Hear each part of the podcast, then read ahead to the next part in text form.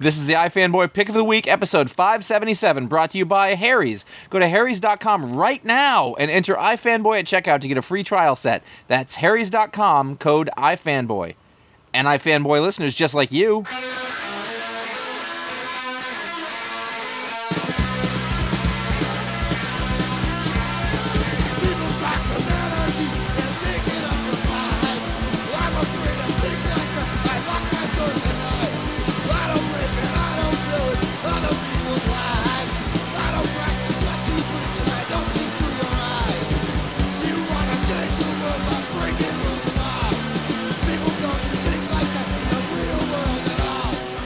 Hello and welcome to the iFanboy Pick of the Week, episode five seventy-seven. I'm Josh Flanagan, alongside with my co-hosts, Connor Kilpatrick. Hello. And Ron Richards. Hey, Joshy. Oh. Uh-oh. We're having a moment. We are iFanboy. Uh, every week we read a stack of comics, and one of us, uh, it's a rotating schedule, picks their favorite book from the bu- the books that they chose, and then one that you people chose. Uh, and we, we call that, they, they pick their favorite one, they call that the Pick of the Week. We're going to talk about that book. We're going to talk about other comics from this week. Uh, we're not going to talk about comics that you're going to be like, why did you talk about that comic? I don't know, but we didn't, and we're not going to. It. It's It's been eleven years, and you need to get over it. There's probably a reason. And listen, if you want to, if you want us to talk about a comic, we give you a way to tell us to. It's become a patron. Ways. Yeah, become a patron and vote. That's the, you know. Uh, and if so, you have anyway. enough other people who also agree with you in that specific week, then you've got a shot. But also, yeah. I would advise you to listen to the last eleven years of what we talk about and figure out maybe they don't like that kind of comic, and that's why they don't talk about it. We try, but we cannot be all things to all people. That was therapeutic for me. This will be fun, though. Here's your spoiler warning. This is a review show. There will be some spoilers. Exercise your own caution in that if you have not read your books or you don't know what happened at the end of one of those movies that has a big twist at the end of it. Ron, hmm. you had the pick. I did have the pick, and uh, as I looked out on the horizon of the books that were shipping this week, I realized that I'm like, oh, okay, this is going to be a bit of a light week. Um, and so as I dove into my stack, uh, there were some books that I enjoyed, but I was getting to the end of the stack, and I was like, oh man, I don't know if I have a pick. This is this is rough. And then as it happens, as I, Josh, I believe this exact same thing happened to you recently. Uh, the last book I read was Black Hammer number seven by Jeff Lemire and Dean Ormston, and I was just enthralled. I could not put this down. Down. This um, book is so good. We talked about it a lot. Um, it, issue one was also Pick of the Week, I believe. Yes, but yeah, uh, yeah, this is one of my favorite series right this now. This is and this is this and this. The thing was, like, it started off great and it was fantastic. And there have been some great. There was that great uh, uh, kind of anthology issue that, that had a bunch of different artists and things like that. But but right around like issue four or five, I was like, ah, I didn't really have the same enthusiasm I had with issue one. I was like, this is going to be fun and good. I'll stick with it. But you know. But reading Black Hammer number seven, I just got me re-energized about it. I was just like, holy shit, this is good. Um, well, this is, this is one of the best issues in general. And, you know, the book is called Black Hammer. Right. And Black Hammer is the character who died tit- off, off the screen. The titular character. Died off screen before the book ha- started. So we never we never really seen him other than in briefly in flashback. So here we get the full-on Black Hammer origin. We know who he is, what's, why he's important, why the book's named after him, and perhaps... Perhaps meet the new Black Hammer. So, did you pick this or did I? I love this issue, man. I know, I know. Sharing, you're very enthus- your enthusiasm. You're, you're very enthusiastic.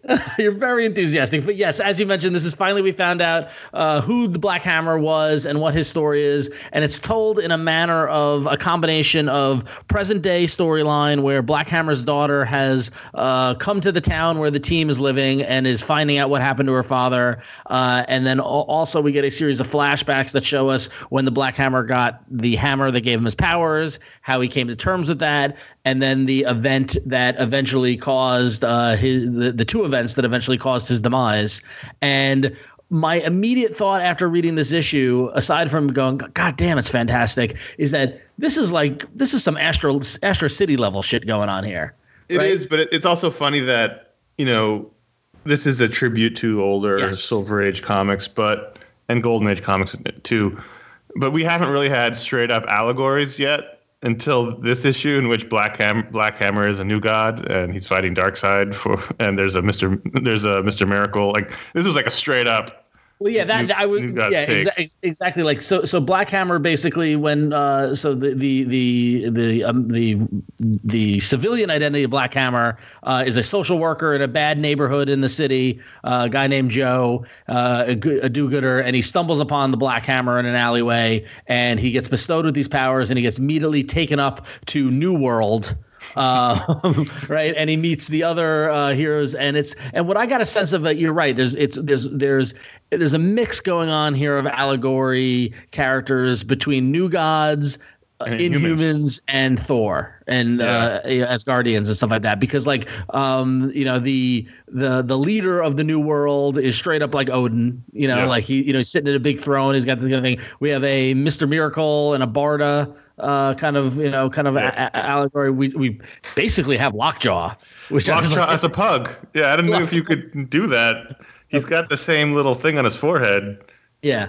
Um, But, you know, and, and it makes you really wonder what kind of stories could Lemire have told if D C hadn't, you know, if he didn't, you know, not end up not working at D C any longer. Right. If these are right. the kind of things he wanted to do with the New Gods or whatever, it really makes you wonder. Um, but basically what happens is that the Black Hammer becomes a very, you know, a very Thor like character, down to the point of hitting the hammer on the pavement turns him back into his civilian identity. Right. Uh, I was like, well, that's just directly from Thor. But guess what? It doesn't matter, because this is still fantastic. And what this story tells is you have this Joe who is a social worker and has a wife, and and and she gets pregnant and they have a child. And he, you get the sense that he's constantly split between the needs of his team, the Light Riders uh, from New World, and the needs of his family back on Earth. And ultimately, you know, and he, you know, we even get a, a moment in the in the story where, you know, the the the Darkseid-esque villain is uh, is uh, attacking New World, and he needs to go help. But he goes, eh, it's my daughter's birthday. I'm going to stay here. And he Everyone, doesn't help. Everyone's dying on New World. Yeah. And, but and, there's a cake. Yeah, exactly. Well, hold on. um, but so and so the, the consequences is that that villain destroys New World, and then he comes for Earth, and uh, Black Hammer is able to stop him. But part of the byproduct was that the uh, Black Hammer and the rest of the team are get end up in this town that nobody that, and that they're stuck in. And we find out what happens if they try to get out, because Black Hammer, wanting to go see his daughter, tries to fly away from the town and gets eviscerated in a great panel that shows yeah. him his whole body coming apart, and then the body landing on the ground, the Black Hammer with a thud, and the shocked look of the rest of the team. I will and, say this. I really liked Black Hammer as a character. But now that I'm looking back on it, as you described it, this was just a series of really bad decisions that he made leading yeah. to his death. I mean, his ignoring the, the crisis on, on New World for his daughter's birthday party allowed the crisis to come to Earth and put his entire family and his friends in danger. And then racing off without, without you know, stopping to think about where they were uh, caused him to die very horribly. So it was just – he's very impetuous.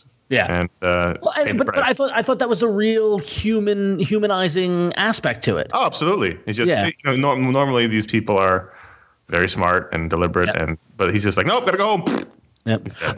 Yeah, and I really liked I really liked you know uh, uh, Starlock is the name of the Odin character, and he's like, you've got to come, New World's under attack. Eh, this cake. And and and he made that choice, and that that is that is the kind of that's that's why I felt like it had a lot of Astro City echoes, and and by no means do I think that this is a ripoff of Astro City or Jeff Lemire doing his own Kurt Busiek.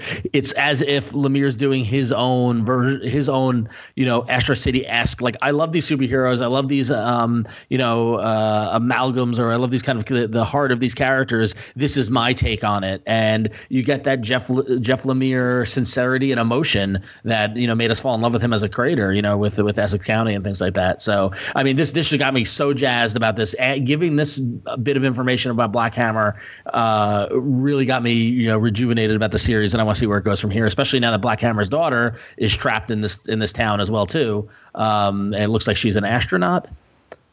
I'm I sure. don't know. We we, we yeah. don't know how she got there, so that's interesting yeah. too. And then I assume she will be worthy to pick up the hammer and become the new Black Hammer. That's just where I feel like this is going to go. Um, Also, just to note, if you haven't read this book, and this is also interesting to you, next week the tr- first trade comes out, so there'll be a good opportunity yeah. to jump on if you want to. Uh, also, I mean, we should talk about Dean Ormston's art, who um, he's using, he I thought he was using a slightly different style right in the beginning, a little a little grittier, Yeah. Because um, at first I was like, is this a different artist? But it didn't switch back over. He's he's really, really good. Yeah, he's a great storyteller, and he's got a really great sort of style that that is a tribute to the old comics without aping the style. Yeah. You know? Do you know what I mean? It's simple, but it's it still looks like an indie comic book. Yep. And yeah, uh, he, he um he's really, really gotten uh you could see him get like he started out. I really liked his style from issue one, but it's getting tighter. He's getting more comfortable with the characters. I, I you know, like his his um expressions and stuff like that. Like he like like I said, that panel of the hammer of, of Black Hammer dying.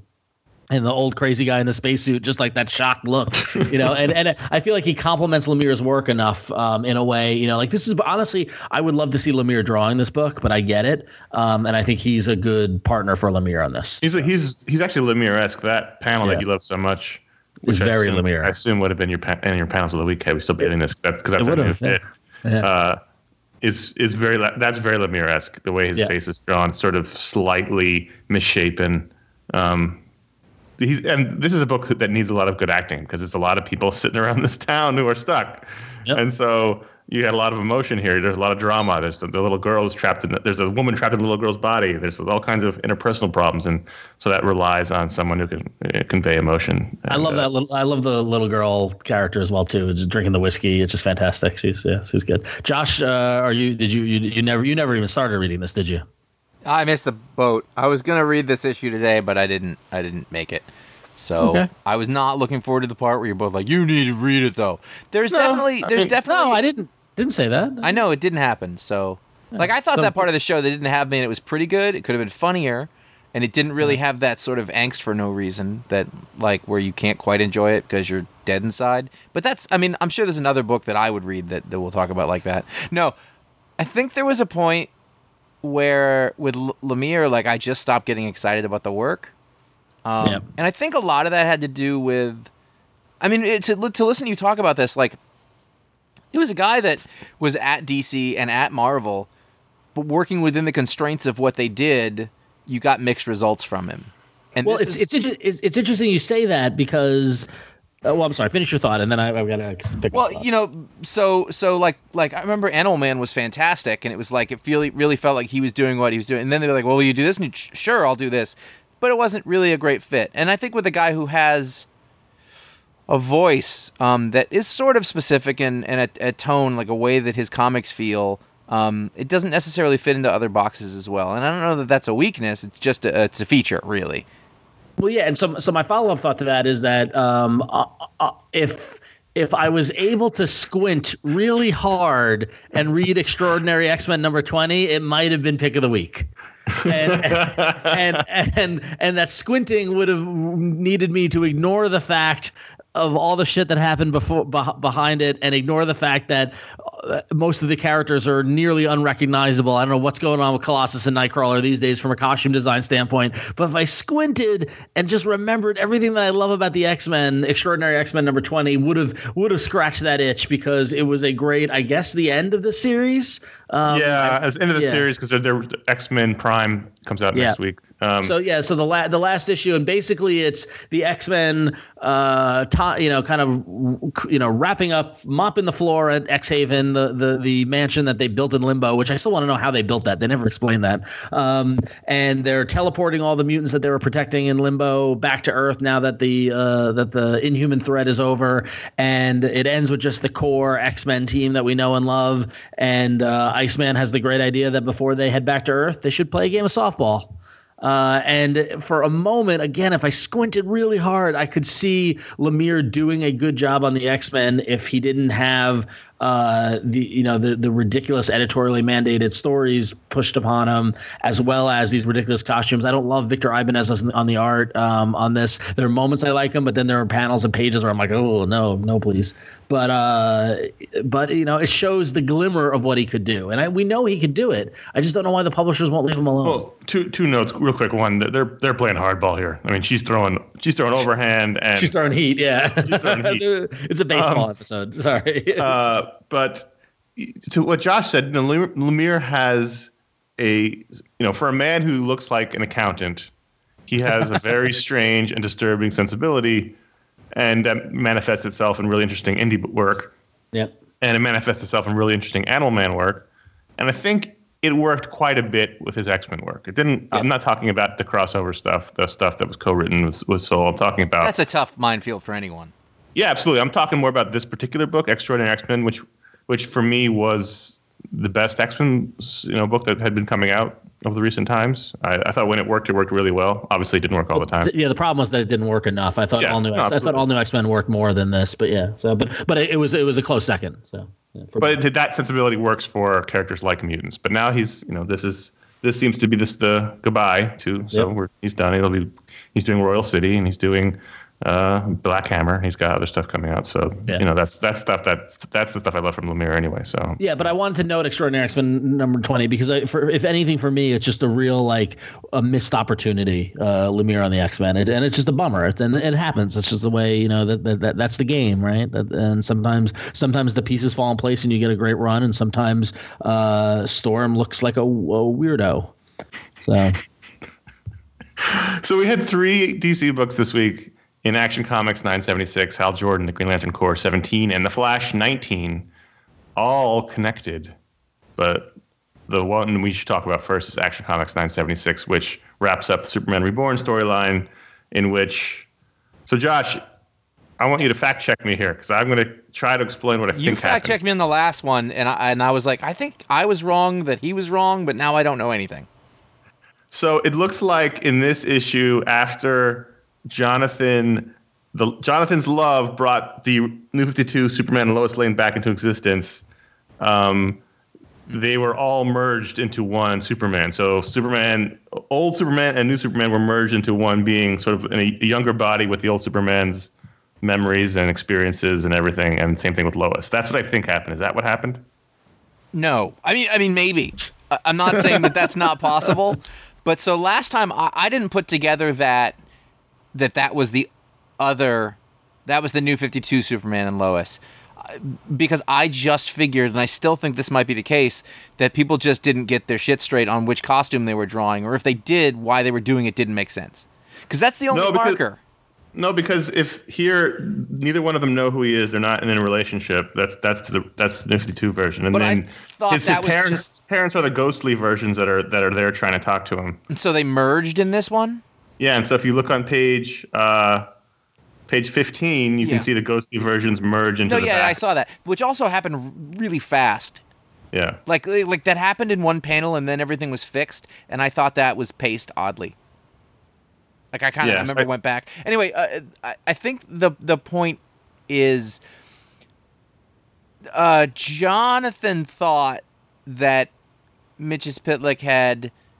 changed his parent, like had re- erased his memory from them. Right. And so that was information I thought was being relayed to us, but apparently that's not true, which is weird because right. they spent so much time talking about it.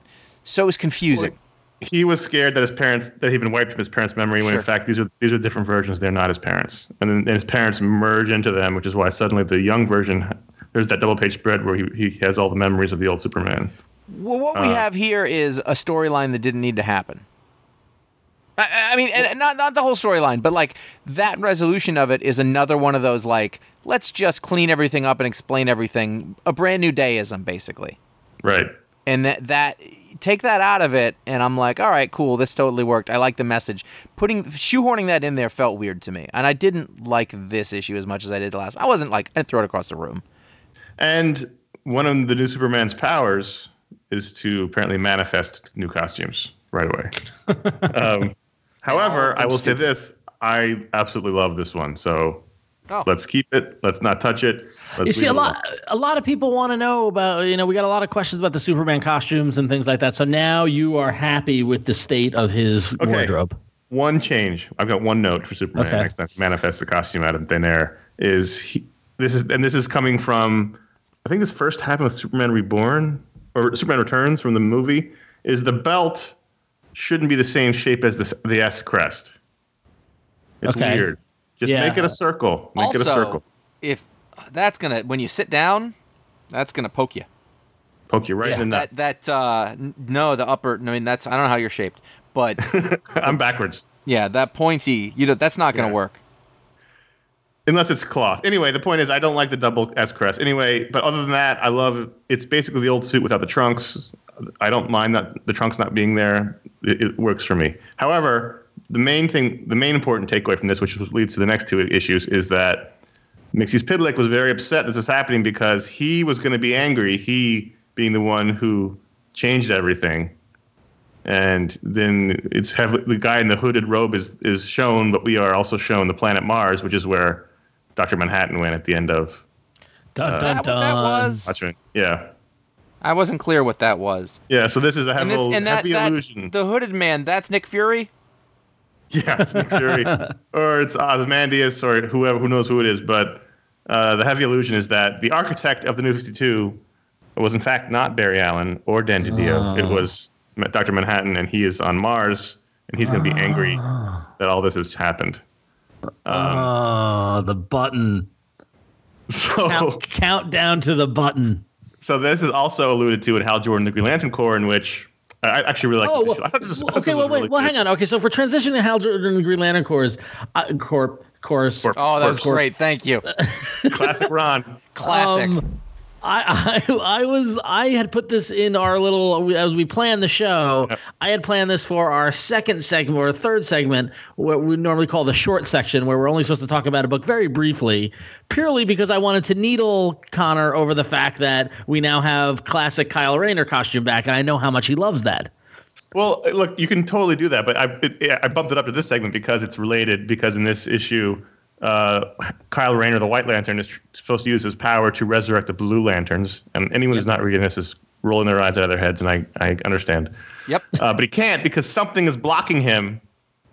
Yep. And that something or someone is probably also Doctor Manhattan. So, Why, where um, did you? Where, okay, so where is the illusion that it's Doctor Manhattan? Because I read this and I did not get that, and it's, I, it's I, not I could. The, it's, it's not that it's called. It's that it's that someone or something is blocking this, and it's, it happened in three comics, and it was. And, and action, okay. was, action okay. was the one where it actually uh, was, you know, where, where it was actually dis- uh, discussed. Well, I'll give, I'll give it to you though. I'll give it okay because because now that you say that, that does give context to a page that I did not quite know what was going on. Is that when after Kyle attempts to do that and then loses the connection with his ring, his ring explodes, and you yeah. see the Red Lantern vomiting blood again. But then you see Barry.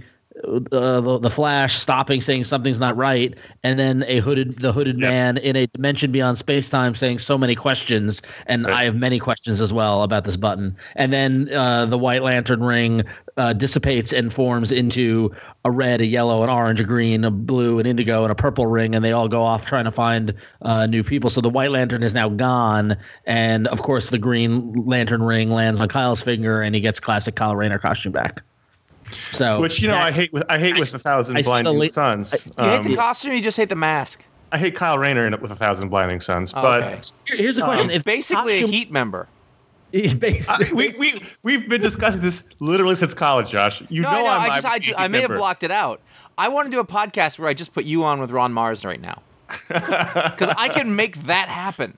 I don't really care. I mean, I don't care enough to actually debate. I don't really. I mean, you know why? I just was a Hal no, Jordan. I just, I, no, anyway. I wanted to. I want. I'm picturing something that's more like therapy, like where you're just like, I, I just, this is how it made me feel.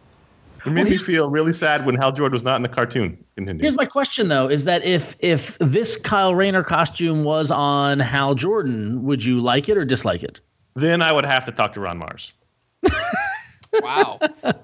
You're dodging um, the question, and, and uh, I would hate it. No, the costume is what it is. I, you know, it's it's it's a dumb nineties co- version of of a Green Lantern. The, the sad truth of it is, is that that this is this is my Green Lantern. I know, but that's how you. It's came a lot of people's Green Lantern. Yeah, yeah, and Look, also grew up with Kyle, Wally, and Connor Hawk, and those. I'm sad for those people because they have. That was me. That was my point. Imitated versions of the real heroes. I, I feel. I know. I get my, it. Uh, also, Also, Kyle's got a Nine Inch Nails T-shirt on underneath that costume, so he's, he's an aging hipster. That. Yeah, exactly. my uh, my younger brother uh, sent me a text like uh, after I put that Judd Winnick interview out. He has no idea about the real world because he never watched it, but he was like, "He wrote my favorite Green Lantern uh, series because he liked Kyle Rayner. That's his first Green Lantern." Yeah, he geeked at me about that, so that was odd. Cool. And so then now, so in The Flash. So, well, so now also The Flash wasn't meant to be in this longer section. I was just going to make fun of the fact that there was a coloring mistake on page two But clearly, Connor, you've got you've got something bigger going on. Well, I mean, let's talk about the coloring mistake first. Uh, did, you, did you see? Did you see it as well too? Page two. So, so the so the issue opens up with a single, a full page uh, splash page with uh, Barry Allen as the Flash tied to a post on the left. Uh, Captain Boomerang tied oh, to a post in the center. Oh, I see it now. Kid Flash, Wally West tied to uh, the other Wally, Wally West two, um, tied to a post to the right of Captain Boomerang. Then you turn the page, and it's a long shot, and you see a firing squad lined up against them, but now Barry is on the right, and Kid Flash is on the left. And I literally went, what? And I went back and forth several times and realized that as I zoomed in on the panel as well, too, uh, it's clearly drawn as Barry and Kid Flash, but the colorists uh, screwed it up. So well, maybe they're really fast. Um, maybe I, I did enjoy the fact that they don't have the lightning bolts and dumb lines and all, except for on the boots, until they actually start running again, um, which was great. Which I thought was also I wanted to discuss, which was great. Um, so, even though even though this is a this issue had split art duties between uh, yes. Jesus Moreno and Carmine DiGiomenico, and I like DiGiomenico better, but n- neither here nor there. So at the end of this issue. Um, Something happens in Iron Heights. I'm not sure what's going on with the guy in the metal, in the metal suit, but it, it ends with a big uh, flash of energy, and uh, the Reverse Flash from Flashpoint shows up. So this is the one yep. who, literally from Flashpoint, the one who bought, battled Thomas Wayne Batman and was killed in the Flashpoint story. So he's back. Yep. So everything is – the point is, the reason why these are all related is that everything is coming apart. Yes. And the reality that Doctor Manhattan created – I'm just going to say it because that is what they're going to do. Uh, or someone in The Watchmen created. It's got to be Doctor Manhattan. He's the only one that can do it. Um, it's coming apart. And so that's all leading to what some resolution sometime. Uh, and we also got the big reveal where Barry tells Wally who he is. He, he reveals a secret identity, which is... I thought, I thought it was a good issue. I thought um, this was a good week. I thought all the comics we talked about so far were good. Have been, we're good. Yeah, agreed, agreed. So um, now then that, that leads us to Iron Fist. Now, before we talk about Iron Fist number one, which uh, written by Ed Brisson with art by Mike Perkins, uh, clearly designed to pick up on the fantastic momentum set forth by the Iron Fist Netflix series, which just seems to be universally beloved. Uh, we'll um, talk about that later. Um, I do want to give them credit uh, for naming the letter column Everybody Was Kung Fu Writing. Is that the end of your review? Yeah. um, what, really, what made me really sad about this comic is that I really like Iron Fist. He's one of my favorite, I'm going to be generous, say C-level characters. And wow. Um, I love Power Man and Iron Fist, and I love that version of Danny yep. Rand. And if the, if, they're take, if they're killing that book to split it up into so, to solo books, and this is now the way we're going, I'm going to be very sad because... I love the sort of puppy dog Danny Rand who runs around yapping around Power Fit, Power Man, you know, like the guy who won't shut up while Luke Cage is getting annoyed. This is like angry, angst-filled, super serious Daredevil from, you know, from the Brubaker Bendis run version of Iron Fist, and I just didn't care. Yeah, and and and not only that, but it's brooding, older, yeah. powers failing. You know, and it, I mean, it, this was fine. It just didn't, it lacked any of the excitement that I've had about Iron Fist in recent uh, time. So. It just wasn't, well, after everything that's been so good about it, it's what it was not what I'm looking for. Totally. Well, Connor, I? I don't know if, Connor, I don't know if you realize there's a T V show. I know. On Netflix. I know. I know. Yeah, anyway. I have a question. Have either, Josh, I, and I don't need a review, but have you guys started watching that show? No.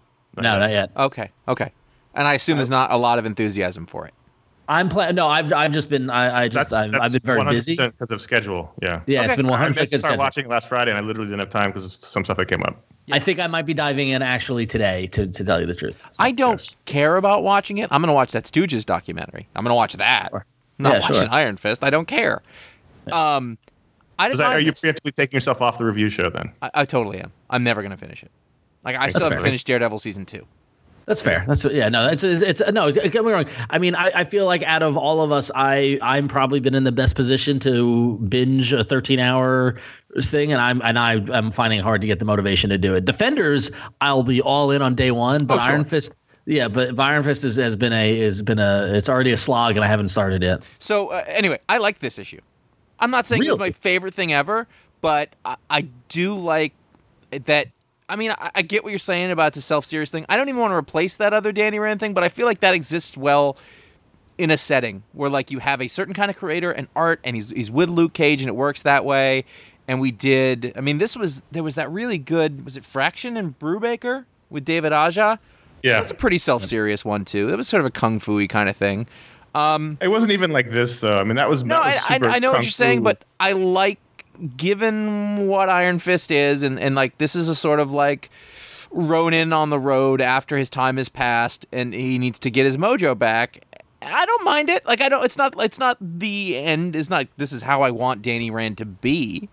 But I, I kind of liked the thing where he was going to fight a bunch of people and it wasn't working out, and and. Uh, You know, it's a pretty straightforward kind of kung fu-y story, but I, I didn't mind it. I'm not saying I want to read it for, you know, more than four issues or something like that, but I, I was I was intrigued enough. I haven't read a ton of Iron Fist in my life. I don't think. I don't I don't have... He's one of those characters that I don't know has a, a personality that should be a certain way, if you know what I mean. Mm-hmm. Yeah, yeah. I think there's a bunch of characters who we know pretty well, but then there's other people, you know, there's your uh, there's your Ray Palmer, there's your, you know, like... You know, there's been a bunch of different versions of them, and and when a writer puts them in as sort of the fifth or sixth seed on a team, they they write them how they want to in that respect, and I think Iron Fist is a little like that. Um, yep. th- I mean, there is absolutely a precedent, and if you read the stuff from the seventies and Heroes for Hire, I'm sure that's what people think. You know, he. And I'm not. I'm not that's saying not what that's, showed up in the la- the latest series. You know, in the in the Power Man Iron Fist book, that was a new thing. I'm not saying that it's not matching up to some definitive Iron sure. Fist. No, I know. I know. What I'm saying is I really liked that, that version, and I'm also annoyed they're, they're getting rid of that version to replace Absolutely. it. Like, and I, and it's I, a double-edged sword, and I'm taking it out in this book, which may be unfair, but I am. But and maybe would, I'll read the second issue just, just to see how I feel. I'll, you know. But what I would say is I have a feeling that that other version of Iron Fist, when done by anybody else in any other book, would have would would be frustrating. It's mm-hmm. like when other writers try to over Robert Downey Junior when to- Tony Stark shows up, and you're like, just stop. It's not, yep, it doesn't yep, work. Agreed, agreed. And I think that that version of Iron Fist would be like that. Uh, or right. or, or uh, Hawkeye. Uh, Matt Fraction's Hawkeye, when anybody else writes him, is it's almost frustrating when Matt Fraction does, but when anybody else does, it's just unbearable. Right. Yeah. I think it feels like that. Anyway, uh, so I, I didn't mind it. It was, it was fine. It was nice to see Mike Parkins. I don't feel like I've seen him in a little while. Um, okay. But it, it was yeah, no, the art, I liked the art. Yep. I liked the art. Yeah. Let's take a quick break to talk about Harry's. And guys, uh, before I leave the house, the last thing I do is I make sure I shave my head with my Harry's blades. It's gotta actually, be. It's gotta be. It's gotta be hairless, right, Connor? Yeah, I, I gotta be completely oh. hairless. It's like a baby seal. Are baby seals hairless? Um, what's really interesting is with all these Harry's sponsorships, we've been talking about Harry's amongst ourselves. Uh, more than I think we ever had, but this week we were discussing what do we get in our different boxes, and I changed my order slightly just to change up what I was getting, and that's what you can do with Harry's. You can go to the website and you can add what add or take off whatever you want on your on your monthly orders, and I do that because the shave is so awesome, and it's smooth, and I I don't cut my head nearly as much as I did of the old razors, which if anyone knows who've ever cut their head before, it's it's a pain in the ass. You don't a lot of blood. Long, Actually, it's a pain in the head. A lot of blood. It's a pain in the head. So uh, that's why I'm a big Harry's fan. And why? Well, because Harry's includes five German-engineered blades, a lubricating strip, a flex hinge for comfortable glide, and a trimmer blade that I know Ron loves for those hard-to-reach places. Right, Ron? Oh, my sideburns have been so thankful for the trimmer blade. The iFanboy Slack channel is not nearly as riveting as you think it is. Also, there's a weighted ergonomic handle, and that, that handle is a, is a big deal because that, that little gripper blade gripper handle saves my uh, saves my that, having to get on my hands and knees on the bathroom floor. That that was a well, all right. We'll leave that one alone. That was a real game changer for you, Connor. I remember the day that happened. You you you ran right to the computer and and chatted to us, guys. This handle is something to be. We gotta we gotta tell people about this. We gotta get the word out. Also, I don't know if I mentioned this last time, but uh, there was a brief concern that I had lost my travel case, but I found it. Oh, whew. oh, thank the little, God. The little little head case, and you can also buy those on the website too. I found yeah. all, all kinds of things this week when I went to the website to change my my box. Uh, so that's what Harry's gets you: a great blade with great design, and all this for two dollars a blade compared to four dollars or more you'll pay at a drugstore. And you also don't have to feel like a criminal trying to get into that glass case. So now Harry's is so confident in the quality of their blades and the quality of their products and their shaving creams and all that kind of stuff. They want you to try the most try the most popular trial set, absolutely free. Comes with a hand, razor handle of your choice. Comes with five blade cartridge and a shaving gel, and it's free when you sign up. Just pay a small fee for shipping. And to get all that for free, you go to harrys.com slash iFanboy. Do that right now at harrys.com slash iFanboy. And then you can talk about it on your Slack channels with your friends. You should you should just buy more blades at that point because you're just going to end up doing it. Yeah. yeah. You might as well. So now I only wanted to mention Detective Comics nine fifty-three because it had my favorite page of the week. Oh, wow. And that's um, the first page. I think it was the first page when uh, Detective Gordon, uh, Commissioner Gordon is called back to duty from his vacation. And uh, he shows up in a in a, in a Hawaiian shirt and complaining how he was going to get tan in, in Jamaica. And that's it. It was the, just the first page. Angry Gordon in a Hawaiian shirt, complaining about how he had to stay at the Bloodhaven Hotel to get back to Gotham from his vacation. And it just made me laugh for about two minutes, and then I kept reading the book. I did eventually drop off this book. I know. I just couldn't. I just uh, I get it. I get it. Didn't care. I got it. That's a good. You page. Missed Commissioner Gordon in a Hawaiian shirt, though. Yeah, I, I, I, I didn't. I just looked at it, so I got it. Um, All right. um, I'm still loving Reborn number five from Miller and Capullo, by the way. So I just read three of them. I caught up. I was I did three, four, and five. Yeah. I think this book might be stupid. I love it. Like, it feels really obvious. And I and I and for a little while I thought, well, maybe there's sort of something deeper to this, but it's really just like Like, when they got to the point where, like, the girl from high school was mad at her, I was like, what's the point of this? Is it yeah. just the Breakfast Club, but with swords? And, like, the cat thing? I think the cat thing really bothered me. Like, what he's thing? mad about... Get, the cat's mad about getting castrated. Yeah. I think the book's stupid. Well, I think it's I think it's a really fun fantasy adventure. Like, you know, if the afterlife was a fantasy world, then this is... And every all your relationships can, you know, carried over. Yeah, I, I just I I just like it. I mean, I I like the fantasy aspect. I like the I like the linkages to her previous life, but it's a new world. And so in, the, in this issue, she found her husband, but uh, he was taken captive. But she uh, so she got there too late. But she found that he's married and has kids in this new world. And it's like, you know, and I I think the conflicts, the idea that a relationship would just continue in this next phase of life uh, is an assumption that we all made. And and this is a, that was a real kind of slap in the face. And and it still feels like it's building towards something bigger. And I, I just, I, I, but you I, knew a thing was going to happen. Sure, yeah. Like, yeah. like I was like, oh, he's dead or something. Like, yeah. like it was, it was so uh, telegraphed. You know, that yeah, yeah, yeah. there was going to be something that went wrong. Yeah, and anyway. I, I, it's not. It's, I'm actually really sad. It's only six issues around. Oh. Yeah, me too. Yeah, that's fine. Can't like everything. Uh, no, I, I didn't like the other one. You did the spy, the space one. You loved it. That's all. It's all. It all comes out in the wash. It's fine. Uh, Unworthy Thor number five. Um, we called this, right? We called this. Well, you called it because they already mentioned it. Did they? Okay. I thought this, I mean, this big reveal. I was like, wait, didn't we talk about this already? Yeah, because there was like oh. a passing reference to how uh, Gore was correct, and I, that's yeah. why I was confused as to what the big reveal was, because it was it was touted as being the big reveal as to why Thor was unworthy, but they'd already talked about why he was unworthy. Yeah. Which was all that can go screw. I liked a couple of things about this a lot. I like Olivier Coipel a ton. I could watch him draw this all day. I think Thor looks rad in this book. What, do you watch him draw? Are you at his house? Some days. I mean, he doesn't know, but that's not do the point. You have a camera? Yeah, I just yeah, I just play all I Will right. Possess Your Heart at him. Um, that was a very specific indie music reference. Um, Must. I really like the way that Thor is drawn. I like him hanging out with Beta Ray Bill. I like I like him just saying, no, Bill, listen. Just referring to him as Bill makes me really happy for some reason I can't really quantify. And then I really like the last, um, the end of that scene where, where Thor basically just goes, perhaps more importantly, my brother, what I am right at this very moment with every fiber of my immortal being is thirsty. And then they just drink. And for a moment, what I thought was, and this is like a stupid name-droppy thing, I thought, I'm really glad that I have drank with the man who wrote those lines. yes. And I felt blessed, and I felt happy, because it like I was like, that's what Thor is. Yeah. Like, at yep. the end of it, he's been so self-serious for everything, and he's like, dude, we need to go get drunk. And I just I just thought it was fun. Um, I really liked that, and, and it and it looked great, too. But that was like, if I had a favorite, like, panel of the week, and or like a beat, I, that was my favorite beat of the week. Cool. I just, I, it's, I it's just, a new, dro- it's a new segment here on iFanboy, Beat of the Week. Or iFanboy does its old bits. Um, I just struggle with ultimately the, what the point of it was. Yeah.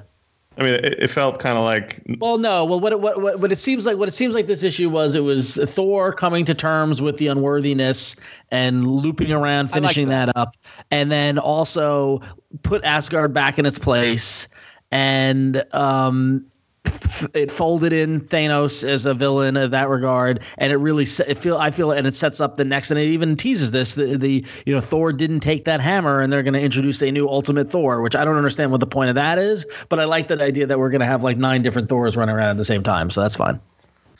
Some people yeah, you can have multiples like of, others you can. I, I enjoy it. I mean, I think it's all one one piece from the very first uh, Gore storyline.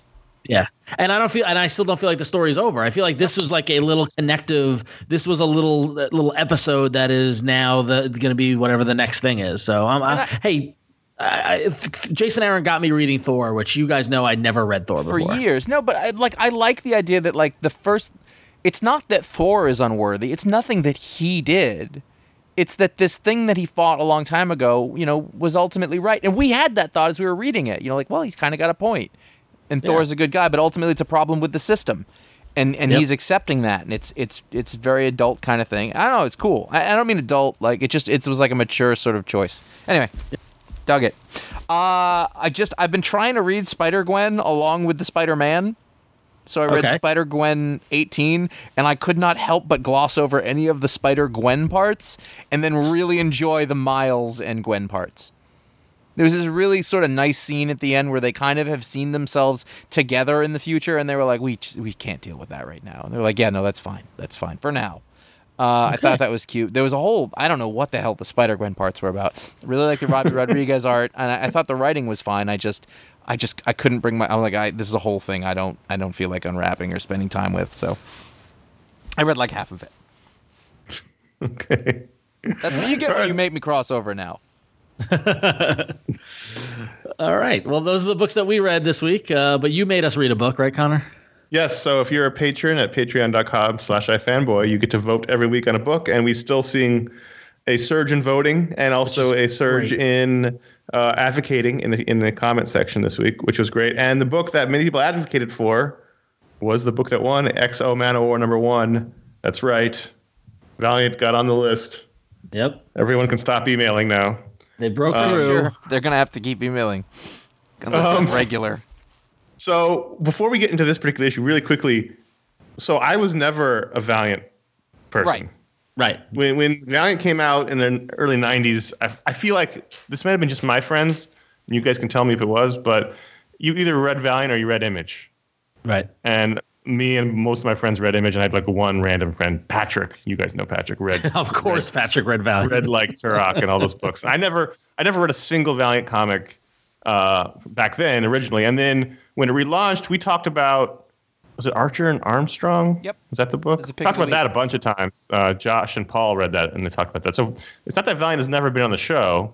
It's just that we're not really Valiant people. So X O Man of War number one, one of the, one of their most famous characters. I say that because I actually heard the name before. Um, mm-hmm.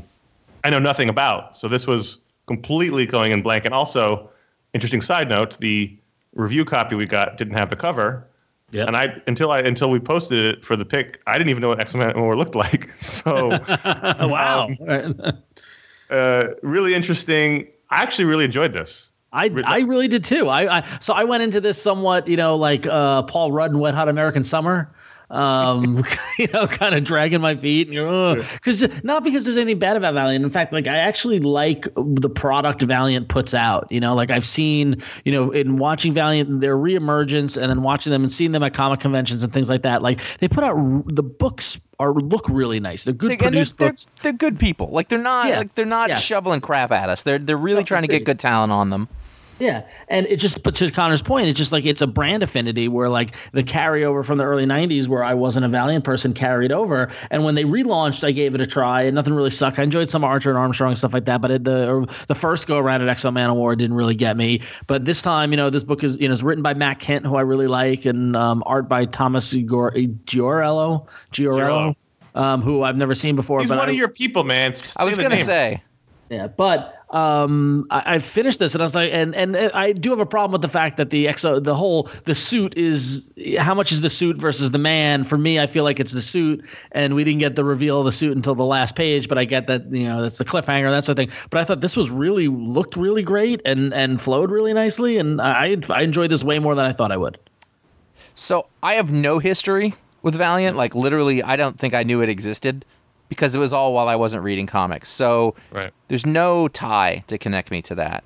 Um, also, I think that the words, the title, Exo Manowar, look stupid to me. And there's like, there's a... I don't even know what it means. I don't either, but it feels like it's of a time, of a thing that I wouldn't have liked then or now or whatever. So I went into this completely... Um, blind, I angry. Suppose. I, no, I, I didn't even have any expectations. Arms, arms flailing, anger. I think, you know what the thing is, like, I read a bunch of those Valiant reboots when that stuff all came out, and it was the same thing. Like, I I thought, I was like, this is good, it's really well done, I just don't care.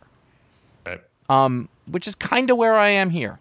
Like, it's really well done, I really like this art style and this thing, but, you know, this could have just as well been uh, one of those random Conan issues. Yeah.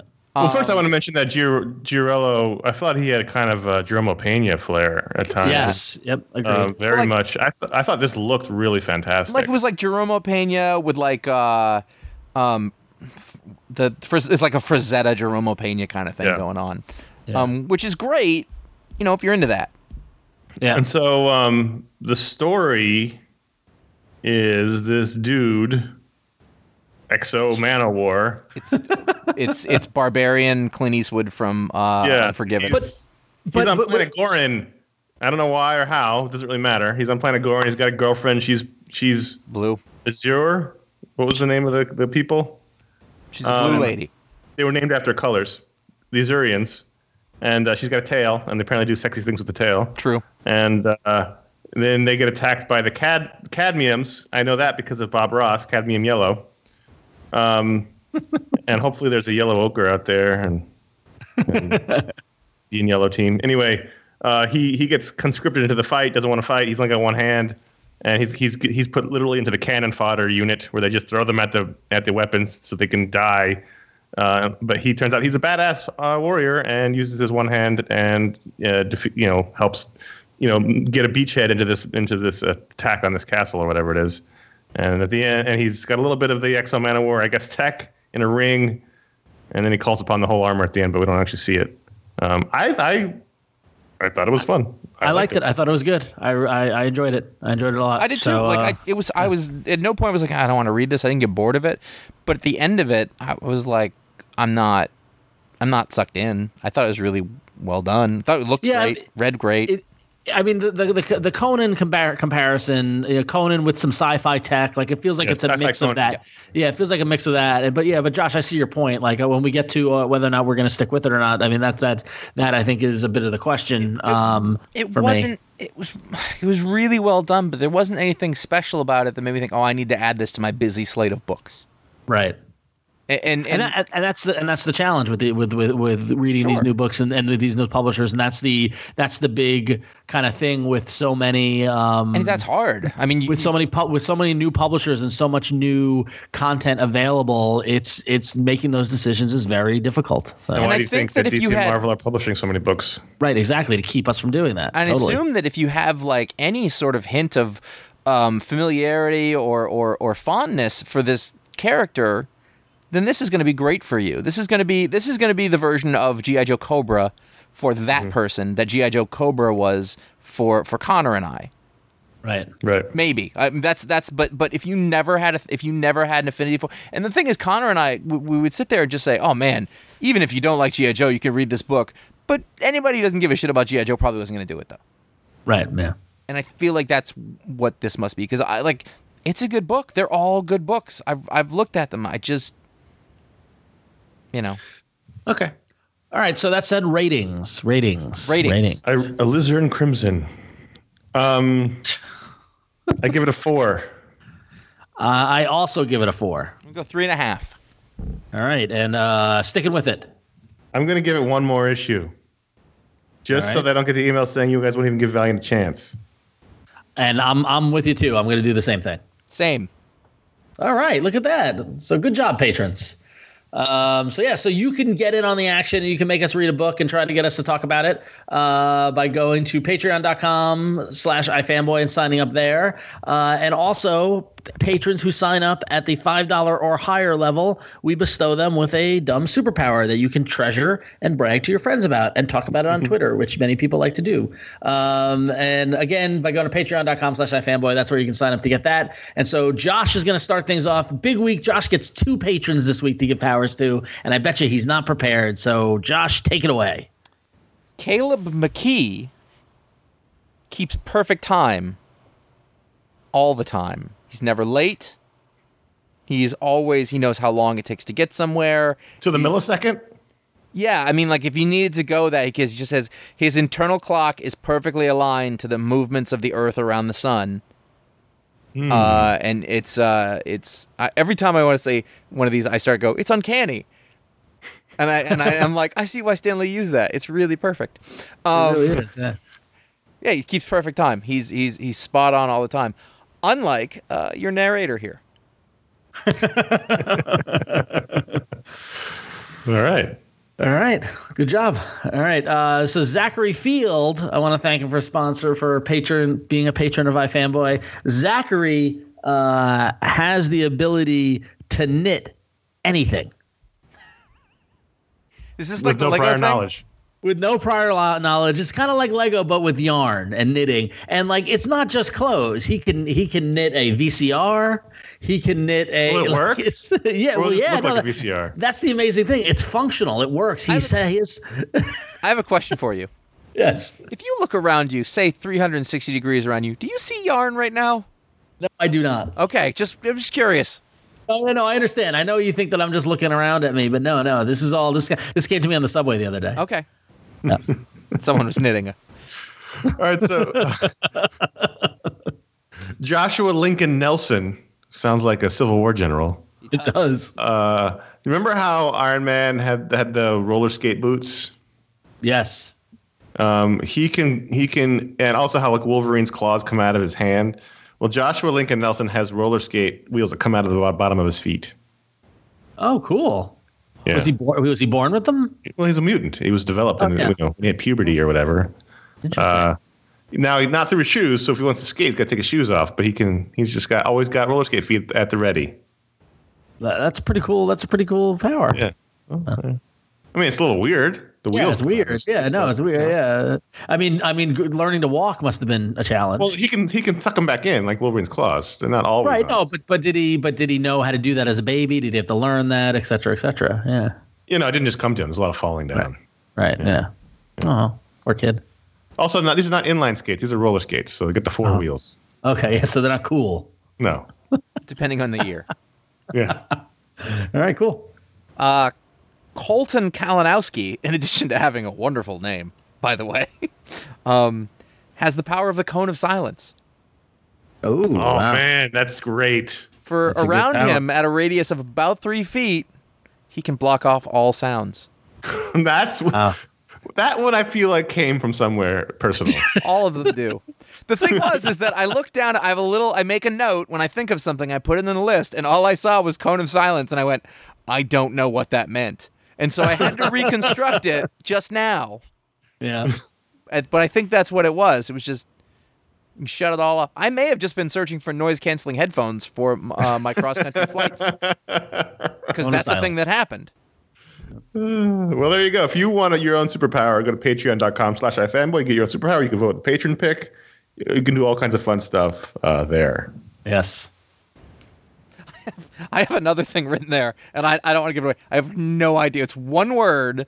I have no idea what it means. Save it. Save it for next I week. I am. I'm just. And now I was like, I want to delete it, and I was like, no, I think I'm going to try to work with it just as a personal challenge. You can go to ifanboy dot com slash support if you would like to be part of this cavalcade of fun. Uh, there you can sign up to patreon dot com slash ifanboy, and if you're over five dollars a month or higher, then you will get on the list in the waiting line, as it were, to get yourself uh, a custom uh, uh, uh, superpower uh, made up by us that pretty much talks about what's going on in our psyche. Um, also, that that just helps uh, you support this show uh, in, in this in this world where there are so many things going on that are vying for your attention, and, and you have a sort of a good way to, to say to the creators who are doing stuff that, that you like, um, you want to support them, you want them to keep going. And it means a ton to us. Uh, also, there's overall uh, Patreon goals from everybody. Um, t-shirts are coming. There have been discussions. There have been emails. There have been decisions made. And now it's a matter of, there are designs happening. Yeah, there's it's just a matter of, of uh, final implementation. So that will be a thing that will be available uh, thanks to sort of reaching overall uh, patron goals.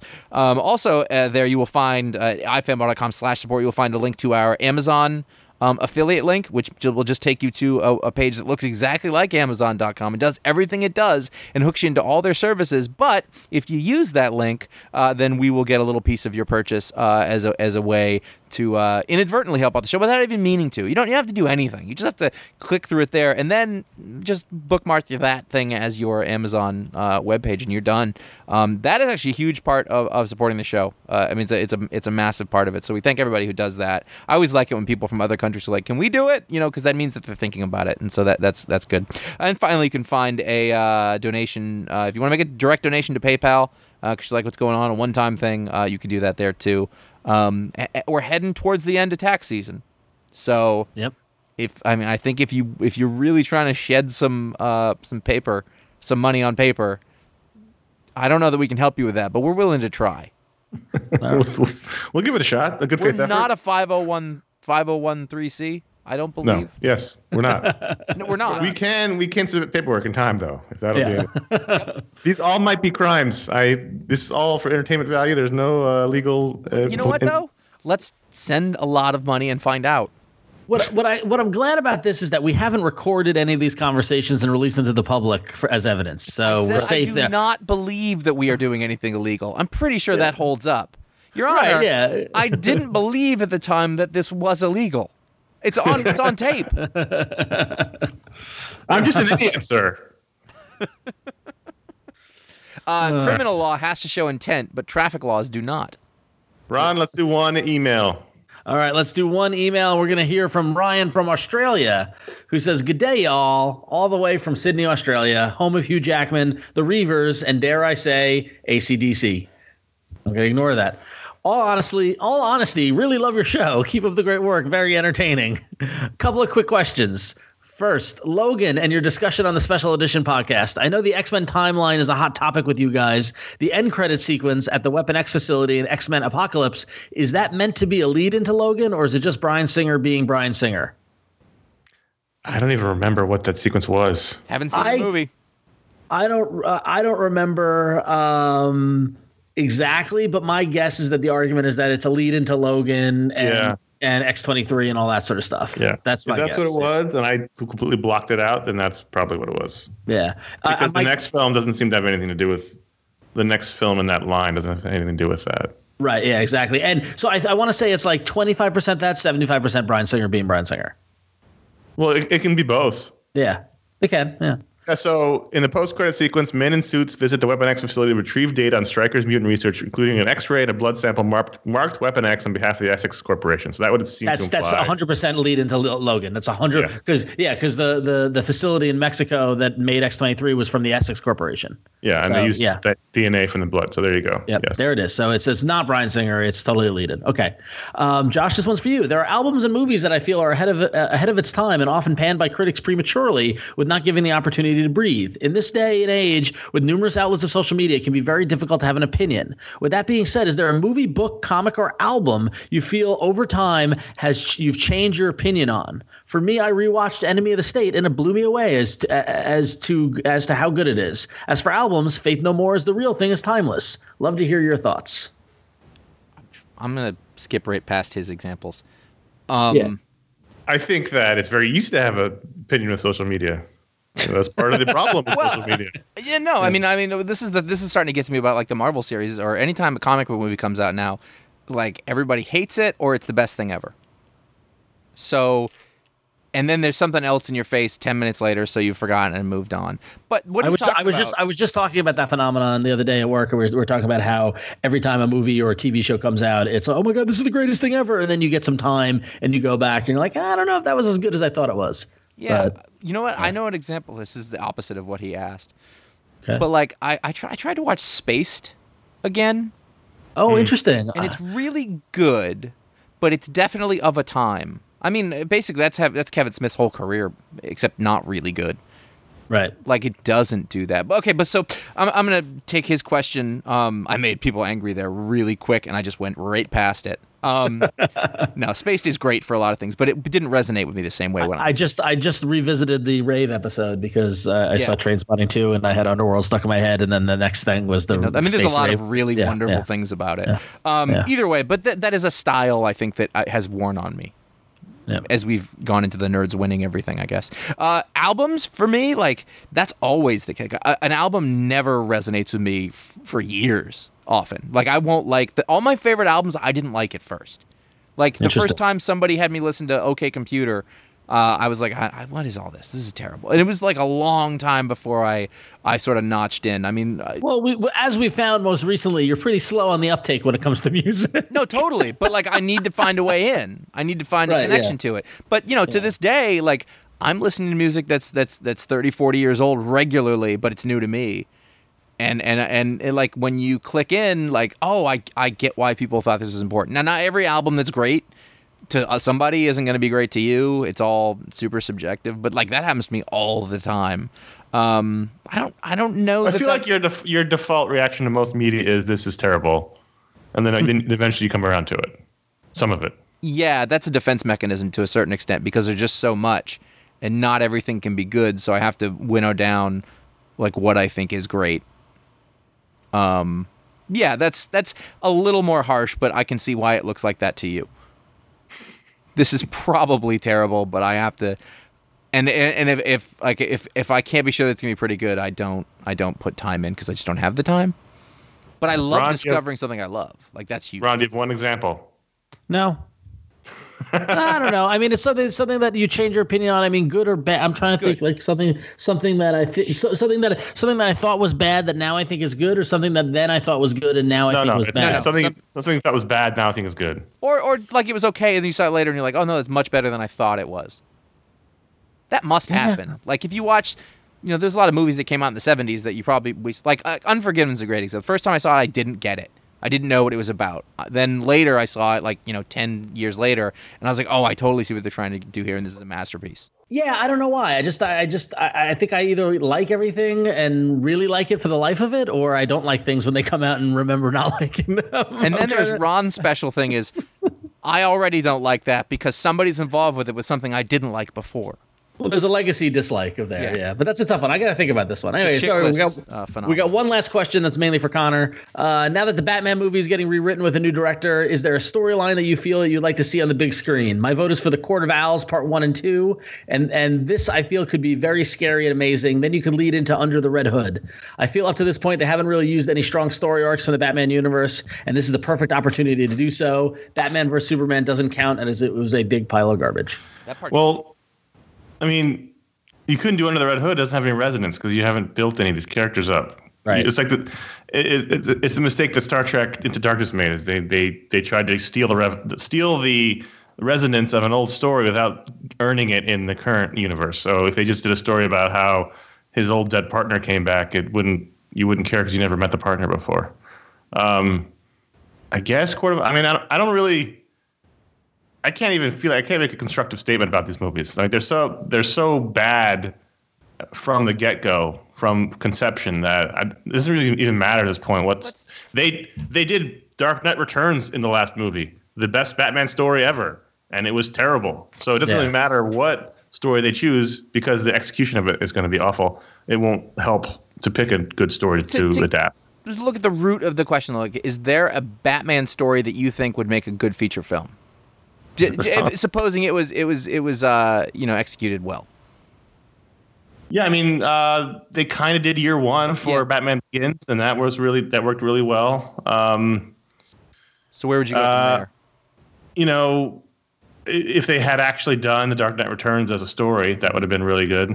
Um, you think like, uh,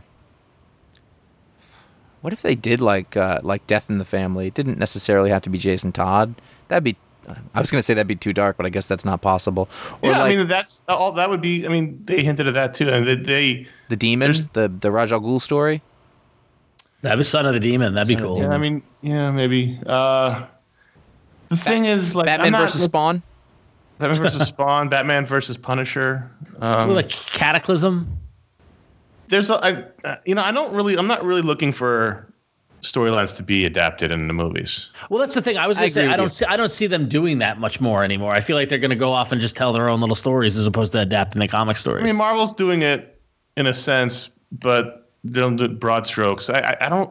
Movies and comics are so different that I'd rather they just tell a good story. You know, like the animated series didn't really adapt stories from the comics. They just told good stories, and that's right. You know, just do that. Right. But so hire Paul one, Dini is what I'm hearing. And uh, if I had to pick one, just you know, who show ran the animated series? Alan. It was um uh sh- oh come on Alan. I'm getting old. You know, asking questions like this. Burnett. Alan Burnett. Thank you. Alan Burnett. Yep. Um, if I had to pick one, yeah, sure. Let's do Death of a Family. Death of a All Family. Right, then. All right, so thanks for the email. You can email us and get on the action by emailing us at contact at i fanboy dot com. Please keep them short. Let us know where you are and tell us how long you thought about them. You didn't do that, uh, Ryan. You should know no. better. No, I would do oh. a Robin year one story where we introduce the character of Robin, and then that would lead to a Death in the Family. And there, therefore, Death in the Family would have resonance. Yeah. I will never right, forget then. when Superman showed up in A Death in the Family, by the way. Yeah, yeah. Yeah. Very cool. All right. So email us at contact at i fanboy dot com. Connor, what we got coming up? So this week we have our Booksplode episode. Ron and I talked about The Flash by Mark Waid, book one. Talked about our love of The Flash, our history of The Flash as a character in the comics, and how much we love him and why we love him. And so that show will be coming at you this week, courtesy of the patrons. Yes, thank you. And uh, we got some uh, new T V and movie stuff to talk about. As we mentioned earlier, Iron Fist dropped by Netflix last week. We're going to start watching it, but it's going to be a while until we actually get around to doing a podcast about it, so bear with us. Um, but also, I mean, you've seen the cacophony of reviews. I don't, I, you know, like it doesn't matter. I don't. Yeah, I'm yeah. You're affected. I don't care about the reviews. Yeah, no, uh, no, I know, but I mean, but yeah, I, it, I just would be not, would be very surprised if we come out and be like, wow, this was really good. You know, like uh, enough people that I trust have been down on it. I'm know? not prejudging it. I don't care. I don't care what yeah. people say. I don't care what people think. I'll judge it for myself. Yeah. The reason why I haven't watched it is completely unrelated to anything that's happened. That's fair. Yeah, you got a lot going on. Um, but additionally, a uh, a new comic book movie opened this past weekend uh, called Wilson. Starring Woody Harrelson. Uh, it's based on the Daniel Clowes graphic novel, and uh, I love this graphic novel. I'm going to go see the movie at some point. I'm going to find somebody to talk about it, so you can expect that at some point as well, too. If you would like to see a Wilson podcast, please tweet us and let us know that you're interested in hearing this. But uh, I just like that it's it's uh, it's more of an indie movie, comic book movie. You know, we shouldn't we shouldn't ignore those. It's not on any of the lists. That's all I'm saying. When they talk about comic book movies for twenty seventeen, Wilson is not there, and it should be. That's true. Yeah. Who do we call about this? I don't know. uh, don't call us, but you can head over to i fanboy dot com uh, to find out about all of our other podcasts and all the content that's up there. You can talk about this show, leave your comments, tell us what you think. You can, of course, go to iPod, uh, go to the support page to find out all the stuff we talked about before. And you can go to facebook dot com slash i fanboy and at ifanboy on Twitter. You're going to find out what the pick of the week is before Uh, that happens, and also we do tweet out some relevant information uh, and and some light hijinks. It will be some light, light hijinks. Light hijinks. Uh, yeah. You can follow us individually on Twitter at J A Flanagan, at Ron X O, and at C S Kilpatrick on uh, both Twitter and Instagram because we have it coordinated like that. And if you like the show, please write us a review on iTunes or just leave a star rating. Any any. If you got two seconds, just leave a star rating. If you got thirty seconds, leave a quick review. It really helps people find podcasts, keeps them up at the top and relevant. When people are searching for comics podcasts, it helps people find them if they have more reviews. So we thank everyone who does that.